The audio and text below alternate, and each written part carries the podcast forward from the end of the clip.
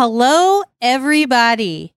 We are not going to be talking about Game of Thrones today. How about them apples? As in big apples? As in Big Apples, as in the greatest done. city in the world, the greatest city in the world. This is Jenny Josephson. Uh, I'm here with Anthony Lemos and Richard Gunther, and we are going to talk about the musical Hamilton, which, as you know, recently appeared as a fully filmed production, not just like camcorder on stage, but like nine cameras, jibs, cranes, uh, audience shot, like the whole thing on Disney Plus. So we're going to talk about it in the way that we used to talk about Game of Thrones. We're going to talk about it extensively and discursively and non-linearly and all sorts of fun things. And uh, when we pass out, we'll stop. All right. Now, I want to say, uh, luckily, this mimics other properties that we've talked about, in which one of us was born in on Manhattan Island and has seen like a lot of Broadway musicals and got to see not the original cast because I was not that rich, uh, but uh, Still uh. I, I did eventually get to see Hamilton on Broadway twice. One time I took my mom. We have Anthony who uh, explain your level here. What's your level of Hamiltonia? I have listened to the album approximately 500 billion times. Mm-hmm. That's that's roundabout, uh, plus or minus three. And I have seen the musical on video now two and a half times. And I'm about to watch it again today. Oh yeah, I, I tried to squeeze in a viewing before, but it did not happen. Thank you, Home Depot. Okay, and Richard again. Richard Gunther has his own unique uh, level that he's bringing to this musical, which is so invaluable. Richard, Yeah, which is that I know nothing. Well, not nothing. That's that's not fair. But prior to the airing of Hamilton on Disney Plus, I had never seen it. I had never really talked with anyone extensively about it, so I didn't get impressions from people other than the fact that everybody apparently loves it. Just kind of that's a thing. And I tried listening to the album, but generally this is not my typical kind of music that I would listen to. And without the context or the personal interest in the music, it just didn't catch me. So, yeah. And now I'm excited to talk about it because now I have context. Yay! um, okay, I want to just start with a level set because that's a really interesting point that you raised, which is, uh, Richard, what is your level of hip hop and rap enthusiasm, knowledge, context? Uh, all answers welcome here. it, my my level of enthusiasm for hip hop hip hop and rap is uh, it, it would be hard to quantify it because I don't think there's a negative scale necessarily, but I I mean my normal listen is like country music and heavy orchestral scores Okay. this is just not at all my like the, the type of thing that I would normally listen to. Okay. Anthony, where do you lie? I follow the 80% rule, which means I like 80% of any type of music I listen to. It's the extreme 20% that I don't like. So when it comes to hip hop or hip hop and rop, I think as uh, as Richard put it, I I fixed it. I fixed it. I I I know all the popular stuff. I know some of the underlying stuff. I did grow up in Southern LA or yeah, LA County in in the late 80s, early 90s, so the NWA and and scene and things like that. Like I'm all pretty fluent on that. Um, but I wouldn't call myself an aficionado. Like I'm I'm well versed but not like I wouldn't I wouldn't I wouldn't make a video essay on rap. I watch Okay. video ess- essays on rap, but I wouldn't make one. And I, Jenny Josephson, grew up in the aforementioned New York City and went to a summer camp in Bucks County, Pennsylvania. And all the New York City kids went there too. And so my experience with hip hop was not, there was not a thriving hip hop scene on the Upper West Side of Manhattan, but there was in the Bronx and there was in Brooklyn and Yeah. Queens, obviously, not so much Staten Island.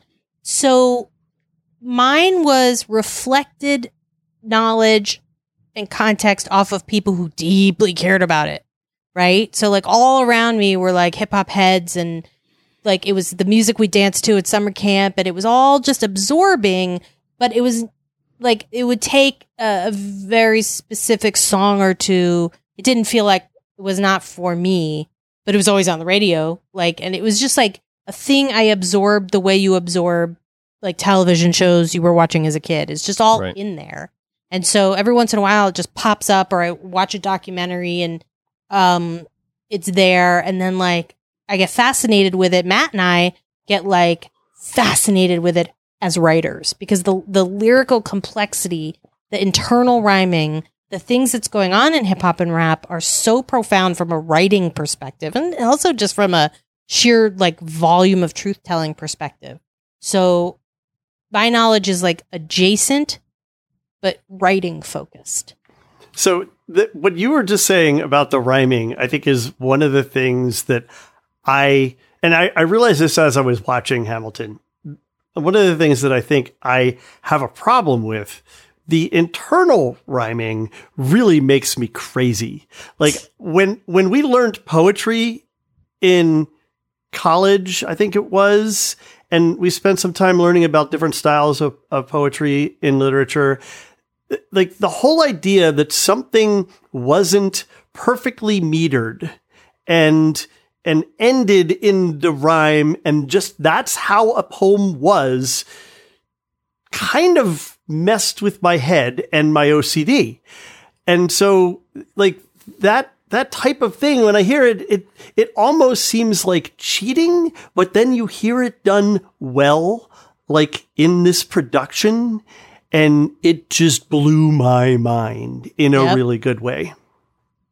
Okay, so that leads us to a very nice segue into overall first impressions of this filmed product that we just all watched and have watched and will watch probably a lot. Uh, Anthony,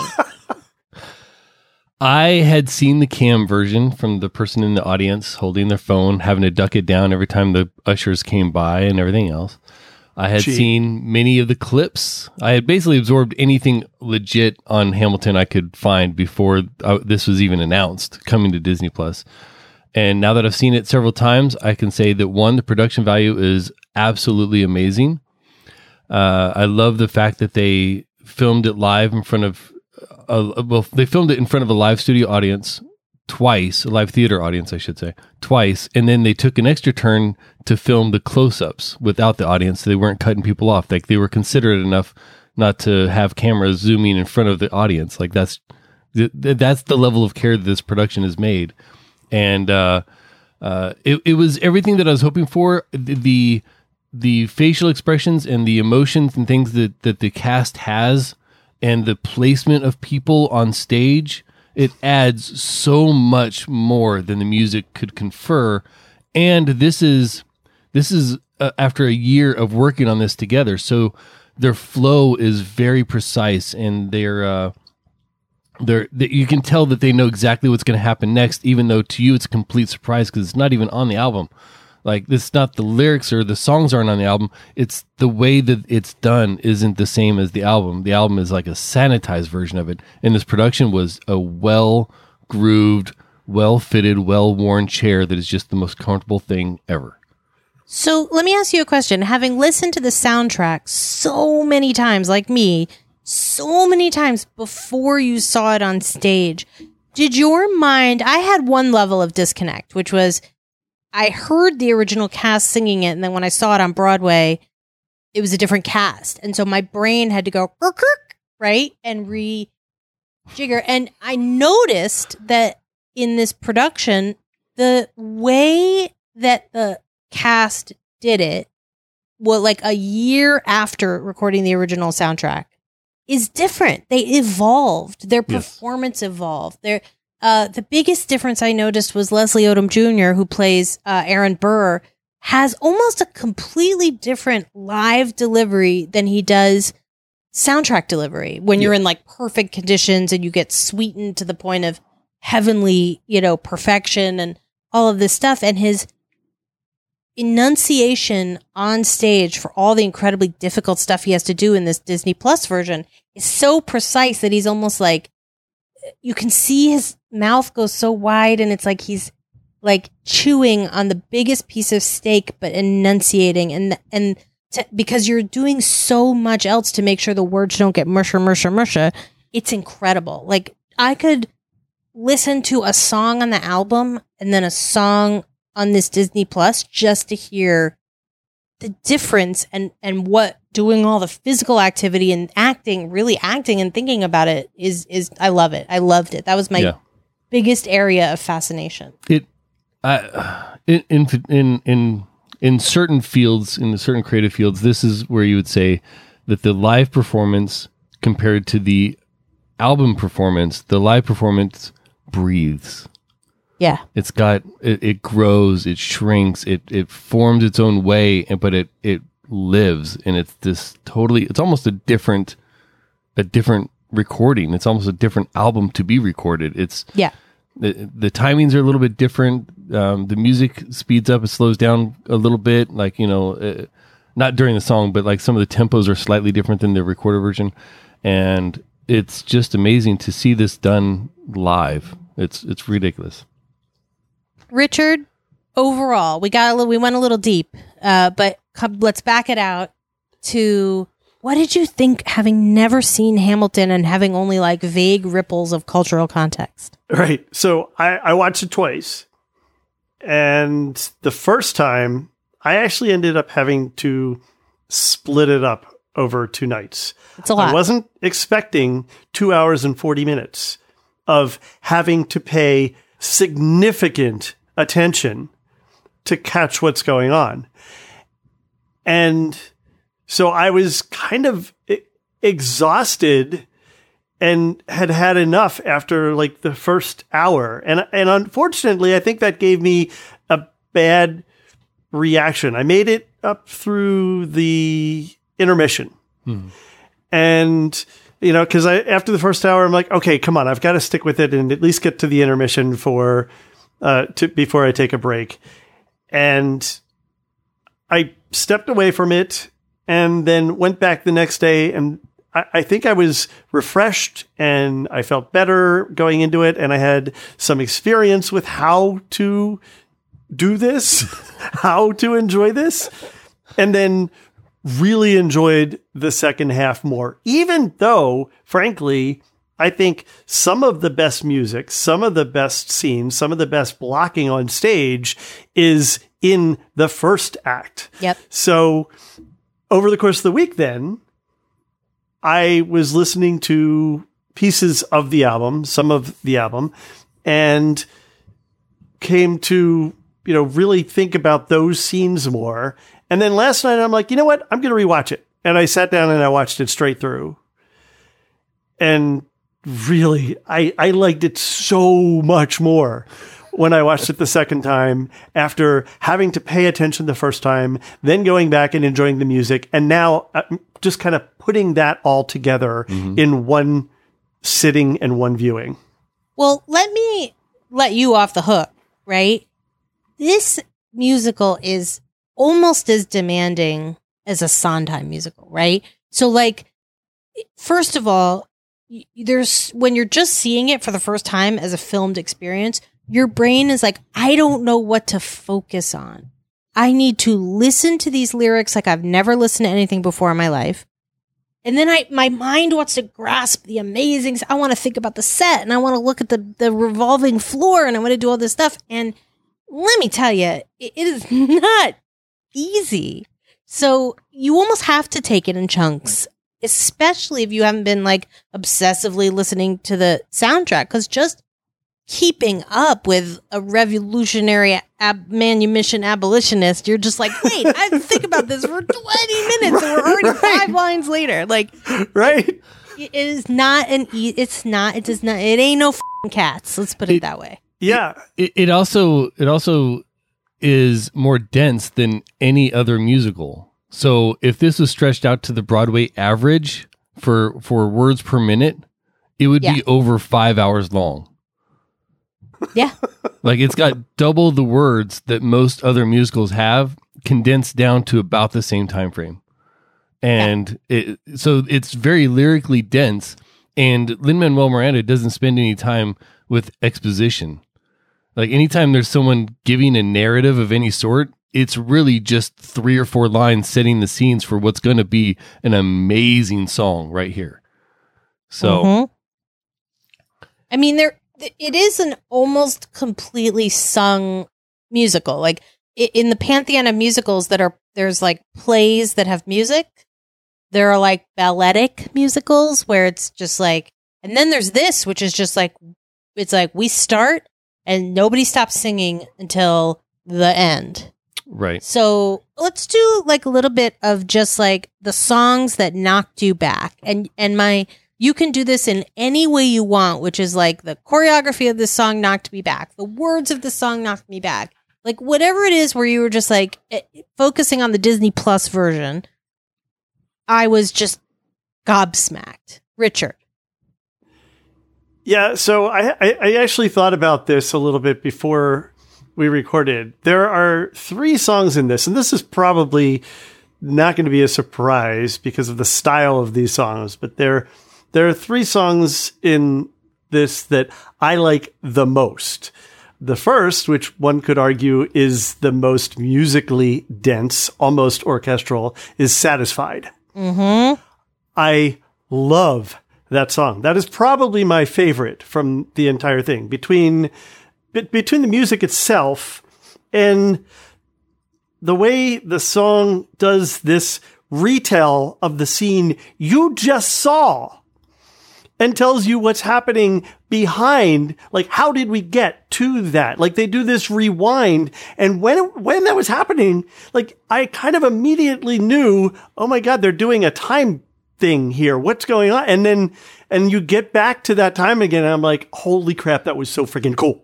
I I've I'd listened to the album probably 30 or 40 times, literally 30 or 40 times before actually listening to it all the way through nonstop. Like just just start to finish. Like, you know what? I'm tired of mm-hmm. picking and choosing songs, skipping around, having it on random. I heard that song and I'd heard it probably you know 20 times before that. I had to stop over, pull off on the side of the road because I came to the sudden reali- realization that they were saying the chorus was saying rewind mm-hmm. and I was like, this changes this whole three song set. All of this is different now. And then when you see that on stage, it's like, this makes so much sense live. I I just Yeah. want to paint the visual image of Anthony Lemos up there in Hoodly Diddly, Alaska. Probably maybe it's snowing, maybe it's not. In a truck, pulled over to the side of the road, listening to a Broadway musical, possibly in fatigues, going, "Oh my God, they're saying rewind!" Like that's his musical impacts people everywhere, everywhere. Like Matt Flanagan, my husband, who had not heard it, had no context, would hear me with the soundtrack, and he got into it from King George, right? Like he just loved the lyricality of that. And I have to say, those those three, as the comedic set pieces of Hamilton, are really high up there in our house. Oh, absolutely. and I love Jonathan Groff. So, and, and I did not know that he was in this. It was such a surprise Um, to see him in this, and he was so good. So he- here's a here, quick tidbit. I've got tons of these, by the way. Jonathan Groff had already moved on from Hamilton and came back just for these three performances so that it would be the original Broadway cl- uh, cast. Awesome. Yeah. So when when he comes out the first time in uh you, was it you'll be back um Yes. the reason the crowd goes so crazy is because he was not expected to be there until the playbill printed that night. Got it. Yeah. It's pretty awesome. Um, okay, so other favorites, uh, Richard. I really Yeah. want to. I want to So- dig in here. My second favorite is My Shot. Mm-hmm. And part of the reason that that's my favorite is because the rise up refrain from that weaves throughout this entire thing. And it, I think that's that's done very cleverly and it's it's also his piece like that's his anthem They call I- it an I want song. It's an I I want want, song? And you have to in every book, movie, musical, you have to have the moment where the hero is like, I want this. Hmm. Yep. Yep. That makes sense. So I, I love that. And then my third favorite is uh, You'll Be Back. Uh, it- really, all three of those Yeah. because they're really just the next refrain or the, you know, the next verse of each one. I loved the performance of it. I, I loved his literal foaming at the mouth while he was singing it. I, I, I loved this the silliness of it and and the the robotic da da da da da. You know, it was it was so so well delivered, so fun, and just a, also a really catchy melody. Yep. Amazing. Okay, Anthony, go for it. The first song that caught me was "The Room Where It Happens." hmm It, it just it has a flow to it. It's got some of the rap. It's got a little bit of uh, almost a, a jazz to it. Some some blues, some down country. It's got the banjo kicks in there. Like it's got all the different things that, bring you to this musical are in the room where it happens. And that's the song that I was introduced to, and that's the one that got me. And then after that, um, my the, the one that's impacted me the most that I think about the most that drives me the most is the song that took the longest to write on this entire uh, soundtrack and that's my shot it took him over a year to write this one song and it shows. It's so deep it's so powerful and in today's political environment if you can't look in that song and find something to connect with something going on in the world you're you're having issues. Like You're not paying attention. right right. Um and then there there are so many others that I could I could name but the one that that it I I can't I can't listen to this song and not just feel the overall depth and and overwhelming uh, uh feels of this entire musical and that's the final track who lives who dies who tells your story Mm. it's every time if I hear any part of that, it just it, the, like the feels just fire up. Um, it's so, deep. So What about you, Jenny? So good. So good. All right. So my three are I'm taking uh the king out of it because that's really Matt's favorite, although I, I just love it, but it's like his favorite. Uh so my three are Yorktown, Yeah. right? Okay. Mm-hmm. Which I just like ah I love. It there's so much going on and any other musical would have ended right after that. And the balls on this guy to put two more songs in a musical before the act break, like, and have it work. Mm. Like, and not send you foaming at the mouth out into the, the lobby because you were like, that just happened. Oh my God. But to like ease you down still in the first act, um, is so amazing. I, I love, this is a weird one. It's a, like a deep cut one, but I love the election of 1800 Mm-hmm. because like Yep. and I often because it's so emotionally draining like I will when I listen to the soundtrack stop after the room where it happened skip to the election of 1800 because there's only so many times in a listen that I can like devastate with the whole like Hamilton family tragedy. so like the election of 1800 is just so brilliant and the way that narrative unfolds over these songs is is so great. They do a whole election in a song, and I just love it. And then, okay, here's I'm going to do a dirty trick, and Richard not going to like it, but it's important. Uh, there, I don't know that you have gotten to the musical experience yet. That is the Hamilton mixtape, which has more songs on it than have appeared in the musical. But Okay. I urge you to go check it out, and in particular, a song called Ben Franklin's song, Benjamin Franklin's song because it is the one song I really wish was in the musical, and I totally think they could not have crammed another GD song into the first act, and that's fine. But it's basically a, a song sung by Benjamin Franklin, who only appears once in the musical. That was the plan from France, and it's like a like an Irish rock band song, and it's unlike anything else in the show. And basically the lyric is because I'm Benjamin Franklin, and it's just all a thing about why Ben Franklin was like important and awesome. So that to me is one of my favorites. Uh, I highly recommend going to listen to it, and I wish I I think about it in my mind's eye how they would have staged it, and but it, it doesn't fit. It's just awesome. So Mhm. anyway, those are my three. I know that's a weird choice. Cool. Cool. I like it. So let's talk about the look, the feel, the cast, right? Like, look, there's a lot going on. In some ways, this is a, a bro musical all the way through and through. And then in some ways, it's not, right? Like, it's got these strong female leads. They don't like so much totally pass the Bechdel test. Uh, but what are you going to do? It is a musical called Hamilton. Uh, and do you know what the Bechdel test is, by the way?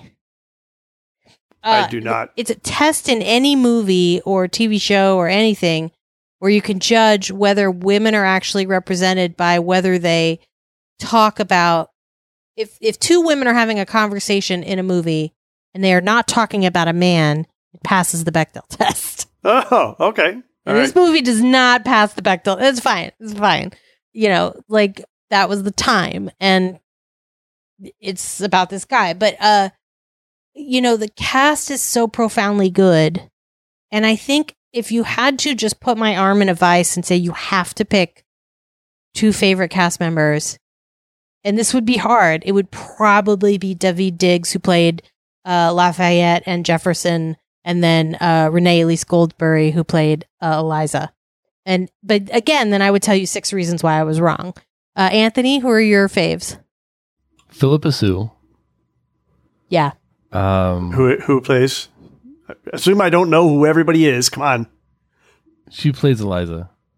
Okay. I'm sorry, I was wrong. Uh, Renee Elise Uh, Goldberry plays Angelica. Angelica. I, ugh, Um, Space Cadet. and Daveed Diggs because he adds so much to his performance. He's so active, like he, and, and the fact that he he changes accents four times in in the musical. Like he starts with a very French, very heavy French accent that can't even get the words right.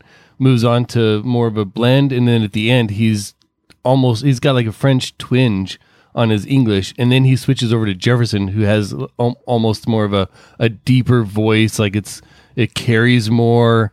You know, it, it it just yeah, he's just he's amazing in this, and uh, he and Phillipa Soo, like Pippa, just she just rocks it every time she's on stage. You have to pay attention to her, and I I love that.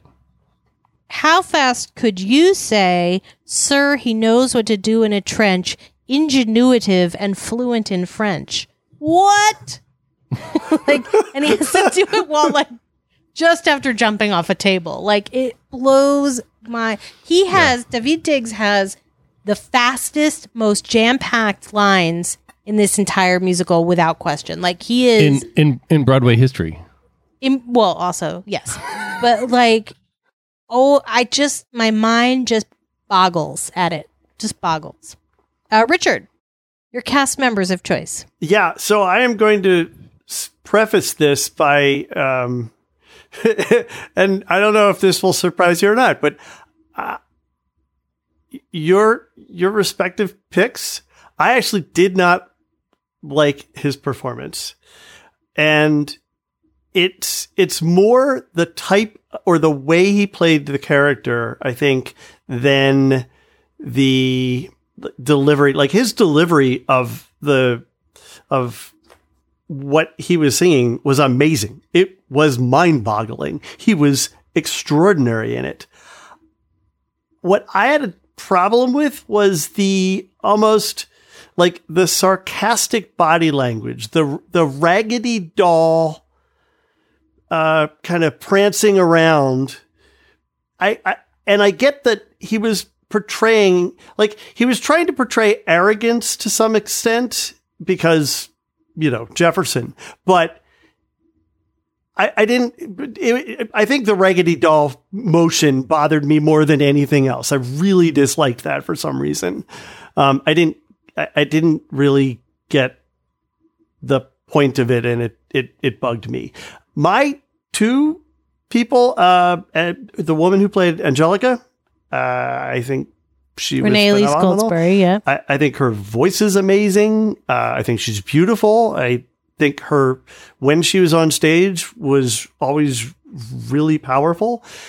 And um, and I know this is a, a punt, but Lin Manuel. I, I mean, I, I have really never seen him. Well, certainly never seen him sing, and I had not really seen him perform in anything except like random random stuff and so his like i could like i hurt his hurt in some scenes Yeah. Yeah. And it's really interesting because he is like, if you take Lin Manuel Miranda, the writer, like, there's nothing anyone could say. I mean, people do. They, they, there is a funny little strain of Hamilton criticism out there, which is A, valid and B, hilarious, right? Where uh, my favorite one ever was in a weirdly like a pretty high profile magazine. I forget which one. It was either like the Atlantic or something, where the writer was like, my boyfriend says Lin Manuel Miranda's raps are basic.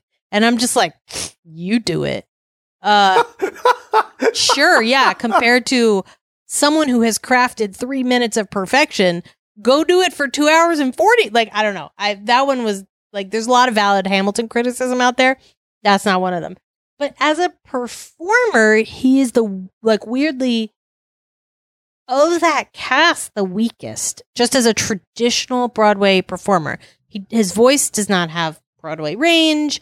He's not so much an actor as like a, a motor, right? Like he he's a writer doing really good performance. Let's put it that way. A writer mm-hmm. did a really good performance as opposed to a performer performing writing. And there's a difference, but it doesn't mm-hmm. matter, right? Like it does not matter. Like he is embodying this character. He's brought it to life.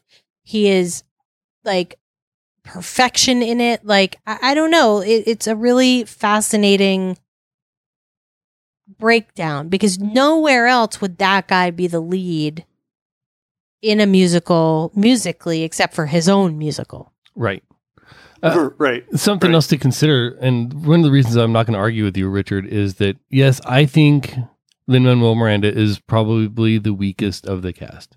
The rest of them were handpicked. He picked himself, you know. Yeah. Um, but the reason that he's got more emotion is everyone on this cast has, at the point of the recording of the video had been doing this for about two years. Some a little bit less, some a little bit more, but about almost a year off Broadway, then a year on Broadway Yep. before they actually recorded it. Lin Manuel had been working on this for six years prior to Six off years. Broadway. You know, he'd he'd dived into these people's minds so many times before and tried to construct them and everything else.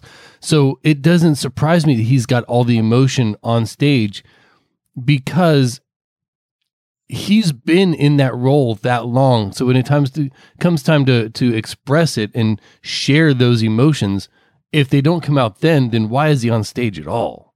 Yeah. Like you know, Right. he, he'd either emote or be gone. Like that's kind of where you're at after eight years of working on on the inner workings and inner thoughts and emotions of a character. And also your entire life is attached to every like, you know, the lyrics change for you when you have a son or a daughter, you know, like like the everything is more intense because little pieces of your memory are attached to like when you wrote the lyric and who was with you and Yep. like so there's so much you can draw on that he draws on for his performance. Was there any moment of stagecraft that you're still thinking about? Because that, for the people who've listened to the soundtrack, that is the thing your eyes drink in the most, aside from the performances. R- Richard, yeah, I'll, I'll I- let you go ahead on this one because I have so much to say. yeah, and and I'm I mean I was so excited and blown away. Uh, it- like their use of motion was just brilliant. Uh, the the way they use the turntable, either in whole or in segments, to transition be, between moments in a scene or between people in a dialogue or even even to turn, I believe, if I remember correctly, in one or two cases, to a new song or to a new scene, mm-hmm. just the the way they used that effectively, not not as in any way a gimmick, but really taking advantage of the benefit that that motion offered to the story and physical positioning of people in a scene and interaction and handoffs and stuff. I thought it was just absolutely amazing. It, it reminded me a lot. I don't know if any of you have ever seen any Cirque shows, but um, I don't know if and or if you know anything about the show Ka in Vegas. But they built a custom stage for this show that is a platform on a central pivot, and the sh- and the whole stage can pivot in like 360 directions. It it's insane. Wow. It goes vertical at one point.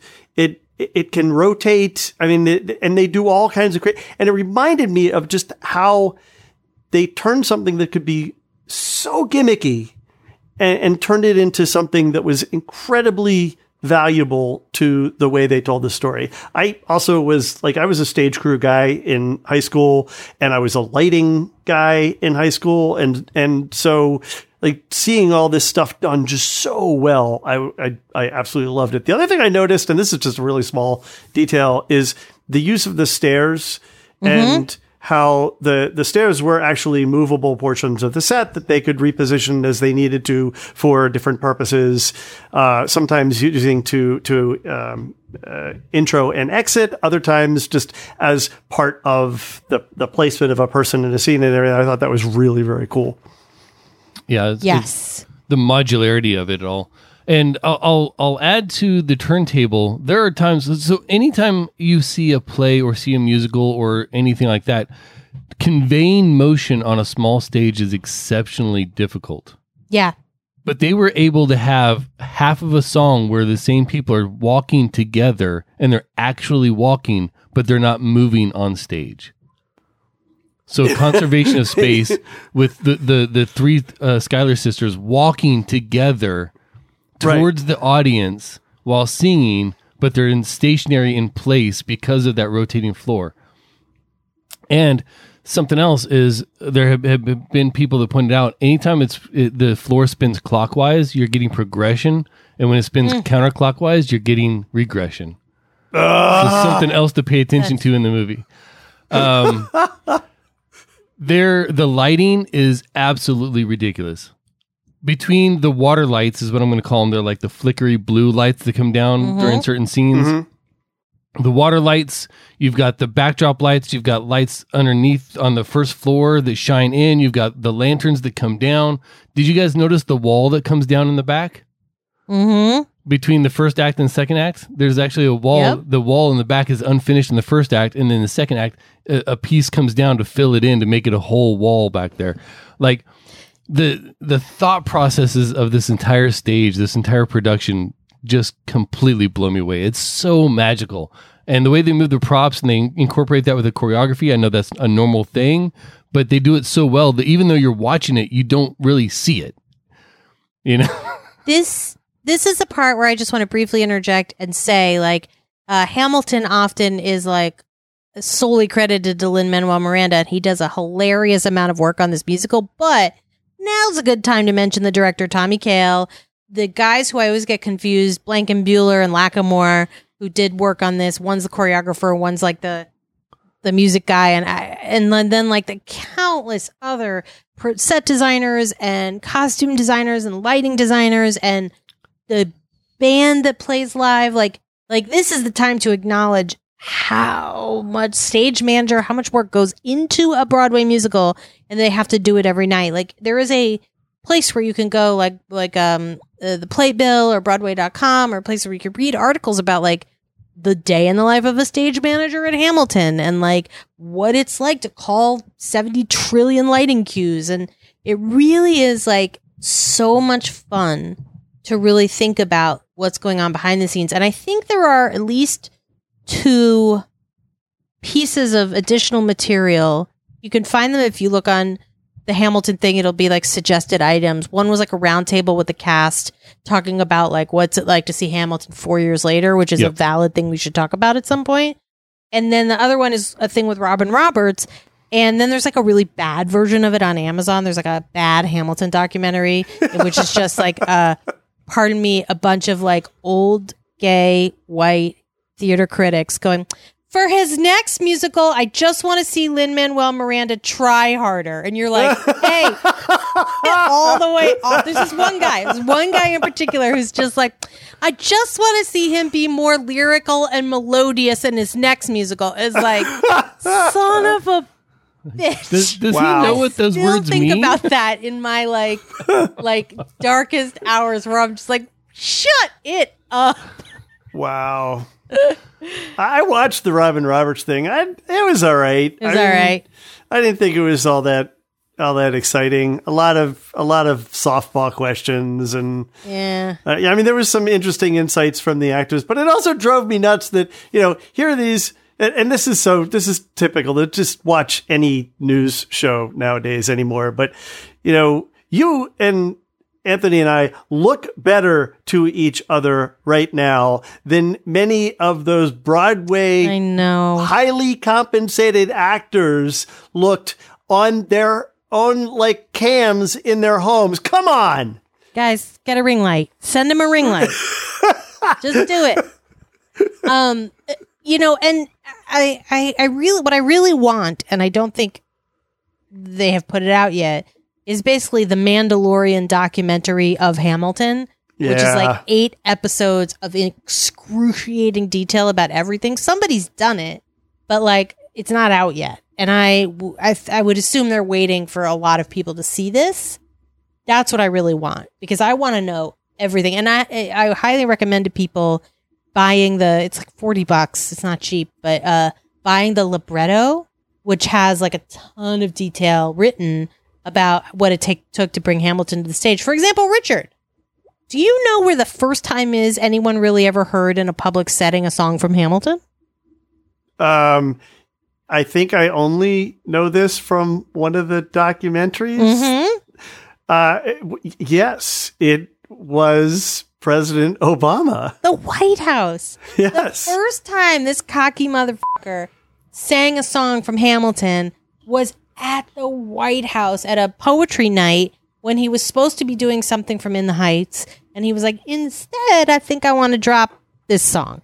And uh, he played Burr, and it was like rough and parts were different. But like, you can just see the room. Like, you never really see the room until the end, but like, you can just hear the room being like moving. Like, you know, when a silence moves from like, I don't know what I'm hearing and this is weird to wait a second to, oh my God. And then everybody Yeah. just goes bananas. And like, Yeah. to start there and then have your next one be Lincoln Center's like night of whatever, that's incredible. So, Um, he brought Alex Lacamoire with him to that to play the piano, Yes. and you can see how labored he was playing the piano because it was new and because it had different things that like it wasn't a a normal song. It was something completely different that he just wasn't familiar with, and you could tell they had just finished the original the music for that song. like you'll you'll never see Alex Lacamoire th- that stressed out about a song ever again. Yeah. I mean, it, it's just incredible. And then, like, um, so this book basically details like the whole path and how they got the actors, but how they did the sets and like bringing it back to the sets. Like, I think a lot about about how much they did with wood and rope, yes. right? the presentation of it wood- and the the the Rope, chairs, tables, two desks. Yep. Like that to me, the way they work with the props is incredible. Like these were writers, right? Like Hamilton was a writer above all else. And so the idea that a desk is almost like a character is just phenomenal. yeah All right, I'm opening the floor up. What do you want to say that we haven't covered yet? um, I have a couple things. So Okay. you know, I, it's funny. I I went into this and I had I felt like when I finished watching it the first time, I had so many um, just kind of almost hypothetical questions, like why? Why and how? Right? Like what what would make anyone think that hey, you know what? I'm going to take this guy that probably anyone who's been through our typical grade school education system and and lack of accurate or thorough history telling or even consistent history telling for that matter uh, and and that and take a character that people probably hardly ever talked about and make this story all about him. Oh, and I'm going to cast every single founding father as a person of color. I mean, how do you get there in your mind?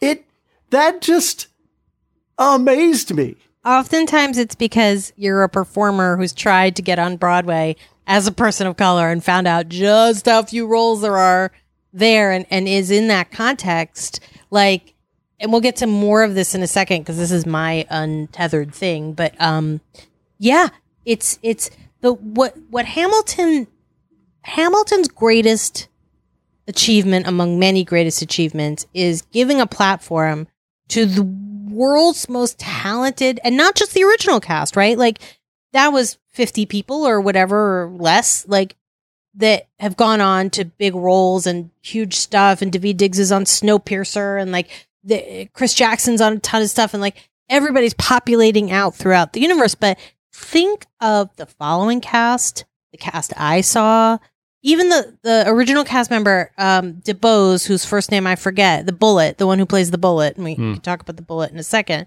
Yeah. is now playing uh, a major role in the West Side Story movie. So like the the seeds that grow from Hamilton, and then the traveling casts, like the there were casts before COVID shut it all down. Like Matt and I were going to go see Hamilton in Los Angeles in August. Like so, the traveling cast, like the, the the seeds that are growing from this one cast are so phenomenal and so profound and also just like being like hey broadway fuck you anyone can play any role anyway sorry uh, having grown up watching a lot of white roller skaters in starlight express uh, i feel very strongly about this and i'm so excited and like that is for all the well, anyway we'll get to that's my thing so we'll get to it in a second anthony Yeah. Eh, Ariana DeBose. yeah Yeah. She The plays, bullet. She plays the bullet. talk talk to us about the bullet explain the bullet The bullet. Um, Richard, did you notice the bullet? Nope. Okay. I don't know what That's you're like a talking sixth or seventh viewing thing. I thing. do not know what you're talking about. There is one actress in the movie, or in, yeah, well, I mean, on the on the stage, who plays what's known as the bullet, and the reason it's called the bullet, she at the end of the play, uh, at the end of the musical, I don't know if I'm offending anybody by calling it a play. When Burr shoots Hamilton, there is a woman that goes through and looks like she's pinching the bullet, and then she slowly travels towards Hamilton as the progression goes through Okay. Several times throughout the movie, she plays the bullet, and it's almost a harbinger of death. She hangs out with and dances right near Lawrence right before he dies in South Carolina. She plays. Uh, she she's always in the scene when there's a duel. She's very active, and anytime, uh, I believe, anytime Hamilton and Burr are in an argument, she's there to foreshadow the end. Huh. Okay. It's So amazing. So if She's you- one of the chorus members. yeah, yes. the ensemble. the yeah, ensemble cast. Yeah, incredible. She is the brown lady with the big poof in the front of her hair. Yes. Yes. Yeah. Okay. Yeah. Gorgeous woman. I'm glad she's on stage as much as she is. And she just pay attention to her because she doesn't come out like she comes out a few times as part of the ensemble and she's in the background, but anytime she's in the forefront, it's it's foreshadowing. And it's this, it's Yeah. it's like this extra third level message that you don't get until you know about it, and then all of a sudden you watch again, you're like, oh, there it is, there Yep. it is, she's right there, she's gonna, oh, and that's that's why you know, There's a bullet that whizzes past Hamilton early when As he's, he's- as just he's become riding. the right hand man, Right. and she's the she's the bullet. Then like, yep, and that's the levels. Any good piece of art has like eight thousand levels. That some are what the act, the writer intended. Some are uh, we bring to it with our own minds, and some are just like just brilliant layers. And that is one of my favorite, favorite layers. Okay, so my thing, my thing I love is Hamilton in the world, right?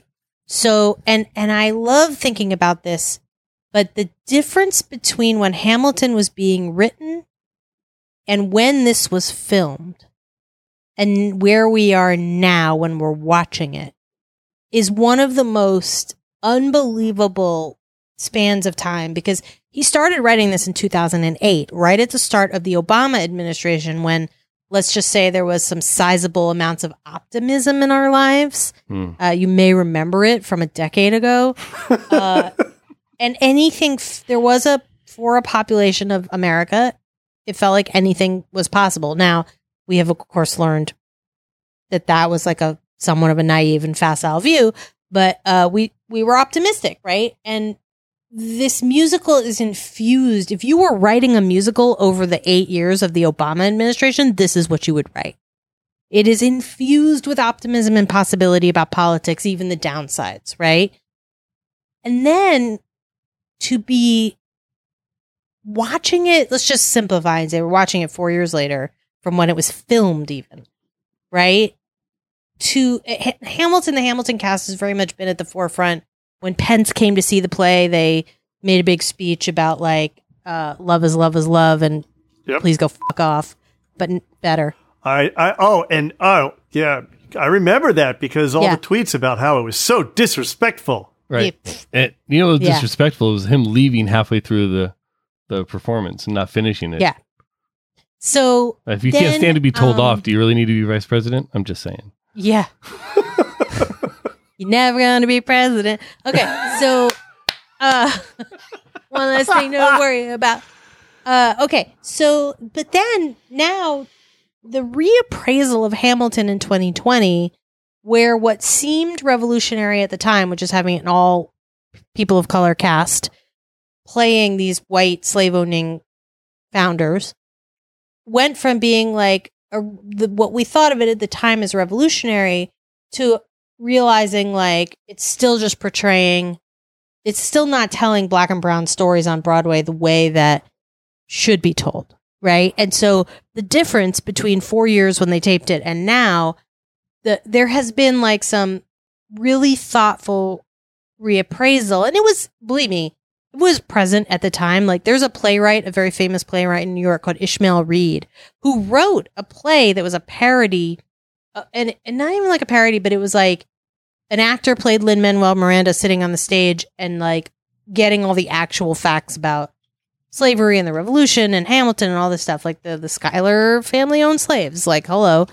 a lot of them. And so George Washington, you know, they they reference it, but they, you know, there's a lot of criticism about how they don't talk enough about slavery, and and it's both valid, but also like, dude, you're covering like one guy's life. The answer to Right. did this art cover enough of what I wanted it to is we need more art to cover more things. That's my Right. personal philosophy. And, and to me, I'll never let go of the fact that Hamilton so opened the door for everything that will come. And remember, it takes 10 years to write a musical, like on average, it takes 10 years. So from the moment Hamilton hit the stage to 2025, let's say, in 2025, you are going to see amazing work. And it's already out. It's already out there, but like the wave, the wave is a 10 year delay Yeah. on what Hamilton will have inspired and made possible. So I remember, I'm going to soapbox a little and I'm sorry.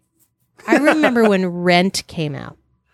I was uh high school and then I finally saw it early in my college years and could not have been a more New York play musical. Uh Jonathan Larson huge phenomenal hit and then it, it, it didn't age well at all. Right? You watch Rent on um when it was on uh they did it live on one of the TV channels, I guess Fox and Yeah. there were just parts that were like, "Oh God, like, please just stop whining." Well, and, it, And- it was funny because I, I watched that and I had never seen Rent, and I decided, okay, you know what, I I I, should at least say that I've seen it. So I watched that, and then I also watched the movie, which was panned pretty Oh, universally. Yeah, it was not good. Uh, yeah, but it had Taye Diggs in it, so you know I kind of had to watch it. But it, it, I, when I saw Rent, I felt like when when you're saying it didn't age well, a lot of it I think was that first of all, a lo- a very small percentage of people nationally Yeah. or or or let's say even globally.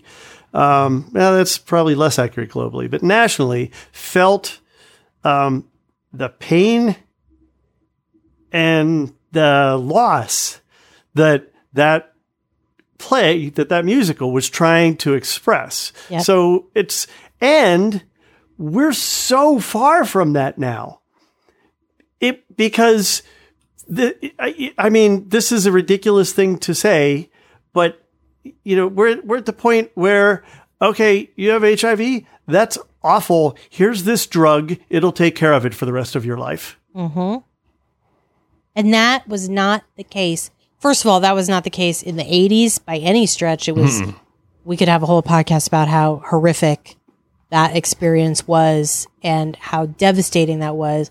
And it was in the 90s when Rent came out and was being written and came out, it was concentric circling out to finally other populations. And so people really started Right. to, I mean, shamefully, really started to pay attention in the way that they were uh, unable to do in the 80s when it was affecting the gay population. Um, not exclusively, but it was perceived as exclusively. Right. And so Rent's moment, Rent is stuck right now between its moment of profound relevancy at the time and the moment where it will be profoundly relevant as a historical slice of time in the past. It's stuck in the awkward middle. Right. Hamilton is still very much in this profound influencing, but it is four years into its awkward phase. Right. And so you're Mhm. just starting to see the hints of Mhm. like not reappraisal in a in I mean there is a lot of dickish reappraisal, right? And wanting to, you know, bag on Lin Manuel Miranda because he's basically like a human eye sparkle puppy dog, right? And because he's not really this or he's not really that or he said the N word in an audio book or like everybody wants to like bag on people at the top of their creative game and that's fine. Like they can take it. But um I thought after 4 years it aged pretty well. Like there wasn't a lot of cringy in it for me because I just acknowledged all the things that are acknowledgeable about it. Do you know what I mean? Right. I don't know. Well, Uh, I, I think the other thing, I mean, just from a subject matter perspective, like, you know, I, I mentioned earlier, this is something that uh, many people probably barely knew about this person who was one of the founding fathers. Um, you know, they, I, before I watched this, I couldn't have told you like what Hamilton's role was. Mhm. I didn't know that he was Secretary of the Treasury. I had no idea. He's on a bill. I could t- probably couldn't have told you what bill. Yep. He's a You ten dollar founding father without a father. and and so like the I think just the fact that while you're watching this, you're also kind of remembering a lot of history and and learning some history makes this you know besides the immediate cultural uh, implications of the musical uh, and and the the even more now relevant of the rise up refrain and and things like that there's just so much going on that i feel like people can kind of glom onto that if, Yeah. if you're a us citizen i don't understand how you just this just doesn't catch you Yeah. Anthony, thoughts? I have two. One, it may not surprise you. It might. It would surprise me if it surprised you. I knew who the hell Hamilton was because of my fascination with the Reynolds pamphlet.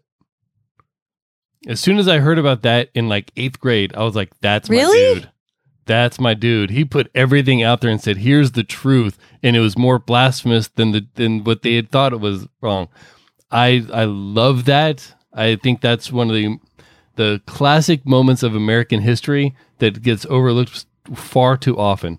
The fact that he was he was he would rather be shamed and uh, uh, uh, completely ignored because of what he did than people think he had done something else that he didn't do. Mm-hmm. Like, you know, I, I, that just that that that probably has affected my life one, more than once. Uh, That's so funny. I never learned about the Reynolds pamphlet. Like I went to a good school and I didn't learn about it. mm. Yeah, I don't remember that at all. Yeah, we had we had I mean- excerpts of it in one of my schools. I don't remember where. I think it might have been in Indiana, but I'm not sure. Interest. But I mean, we lived right outside a town called Lafayette, so Mm, you know fair. things happen. uh, the second thing is that Hamilton, the overall story of Hamilton, the problems that they're having in the government, the problems that they're having with forming things, of deciding things, and how things work, and the struggles that people are having in order to pass good ideas because there are people with conflicting ideas of self interest, is the biggest byline throughout history. And Hamilton, in Manuel's um, Lin Manuel Miranda's own words, it is the story of America then, represented by America today, and I. I really feel that if there is an America tomorrow, it'll still represent America tomorrow because the mm-hmm. the through lines here, the the political intrigue and the problems and the selfishness and the self concern, all of that, the the the the the party system, that's not going away. But at least now we have Hamilton represented by the America's population today, the way that America's population wasn't represented back in 1780, 1790. I like that. That's very eloquently put. Okay, so we've been at this for an hour. My asthma's kicking up. Um, do we have any final thoughts and have we missed anything big that we should be talking about? I have one more question. Yes. Uh-oh. Why was Hamilton so put off by Washington's admiration for him so much so that he referred to him as son? Well, he was in a bit of a temper at that moment. So I think uh, he calls uh, Hamil- uh, Washington calls Hamilton's son in other parts of the musical, Right. Yes. and it's fine. right. This is like you're not my dad. But that's Right. that, that was the one time that because Washington was was that's right after the the the 10 duel commandments. Yeah, That's right after he's in a mood. Yeah, that's right after uh, Hamilton had done something against Washington. So Washington's basically coming down on him, like you're doing things wrong. And when you do that, and then call him son, it starts bringing in the fact that his father left when he was like four years old, and and just split and He's having a went moment. away, and it starts bringing that. In. Can we this. just have? I, I sorry, I don't mean to interrupt, but we just have to have a moment of appreciation for Chris Jackson, who played Washington, Oh yeah, um, because this musical, like he, an- he's an anchor. He's Yep. like an anchor of this Yep. musical, and I didn't want to, like, I could tell you like a, an amazing thing about every member of this cast and how great they are, but I feel like he got left out, and he should not have been left out because of his quality of his voice, of his character, of just his like. You just plant him in a scene, and the scene works. Yep. Yeah. And he- Absolutely. he's also the actor that found out that he was going to be in Hamilton by being told he was going to be in Hamilton. Yeah. They're In, like- in the middle of a performance of In the Heights, Yeah. by the way. like, uh, which we didn't even get to talk about In the Heights. And we'll, we'll have to do a, a podcast next year because you know that um, Lin Manuel Miranda's first musical, In the Heights, was supposed to come out this year uh, in the movie theaters, big filmed production of it. And uh, it got bumped. And so they released this instead. This was supposed to come next year. So they, they gave us something to hold on to in the midst of this pandemic, which I think was really great. Yeah. Um, final thoughts. Anyone else? Anyone else? Going once, going twice. I- All right. I- yeah, I'm Oh, good. This yeah. is I'm I'm so glad we did this and I know I would have eventually seen it. I would have eventually watched it, but I wouldn't have jumped on it like I did had we not made the decision to get together and talk about it like this. And uh, so I'm really glad that Anthony, I believe it was you, had uh, suggested that we kind of break out of our mold and talk about things other than thrones. Yes. And we are going to continue to do so uh, when the occasion arises. So check this space soon. Now, keep in mind, this is the last thing I'll have before we get out of here. I have promised our people on Patreon that the three of us will have a conversation once a month, whether or not that's about something Ooh. big or if it's just a conversation. Okay. Don't make I'm me a game. liar. All right, No, once No. a month works for me. we can do Uh, that. And uh, if people want to suggest things for us to talk about, what should where should they go? Well, we're just sticking with the old classic. Let's talk about thrones at gmail.com. and you can just put as your subject header not right. uh, and that'll that'll that'll let us know um, but yeah I, I i think we all miss talking to each other was the bottom line yes. like, I think that's what it is. Yeah. so let's just invent a reason oh i do we have things to plug because i have a thing to plug oh, you should totally do that then. Yeah. so randomly in the early stages of the pandemic one of the symptoms of the pandemic uh, that was not the actual symptoms uh, was how much matt and i missed going to disneyland. Mm. And we are unexpected people who came to Disneyland late in life because we just weren't didn't have the opportunity to go that much as kids, and so for us it's an adult thing, and we miss it so much that we did a podcast called "Let's Walk About Disney," where Whoa! yeah, we it's a secret podcast that nobody knows about because we didn't tell anybody. We did it just for like uh, a couple of our friends who we've been with, and it's like six or seven episodes or something. And you can find it wherever you find podcasts, and just listen to us as we we in our because like the backstory is is that in my like when I was having trouble falling asleep in the beginning of the pandemic. I would walk around Disney in my mind. I would just walk and look because I have a spatial visual memory. And so Matt, I told Matt about this, and he was like, "Well, describe it to me." We were on the beach one day with our little masks on, and uh, I did. And then he was like, "You should record that," and we did. And so we have a very janky. We recorded it only on our phones. We didn't do any production value. Uh, you'll hear it. It's hilarious, and it's called "Let's Walk About Disney." That is so wonderful in so many ways. And there's a whole season one, and I'm sure there will be a season two at some point. Oh, don't tease us like that because I still have episode one of season three of Cheers sitting in my Apple TV Plus nag list. That's next. That's next.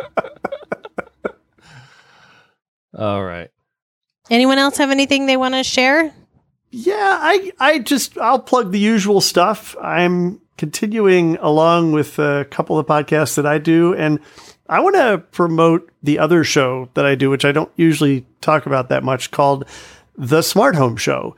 This is a, show that I co-host with Adam Justice. He is a CEO and uh, uh, CEO and founder of a smart home company, and we kind of look at the tech and smart home space from the different perspectives of me as a product guy and consumer and him as a product manufacturer and company. And we have some good, interesting conversations. It's, it's not as specific as the kind of stuff that I do on my other show. Awesome. As someone who just bought a ring cam or a nest cam, I think it was a nest cam, uh, after being robbed or almost robbed or kind of robbed and then we got it back, I'm very interested in this. Awesome. Anthony, what do you got? Just go to ritualmisery.com. You'll see all my stuff there. And All right. I'm occasionally on DTNS. Thank you all for listening to this episode of Let's Not Talk About Thrones, where we did talk about Hamilton. And uh, uh, may you all out there always be satisfied.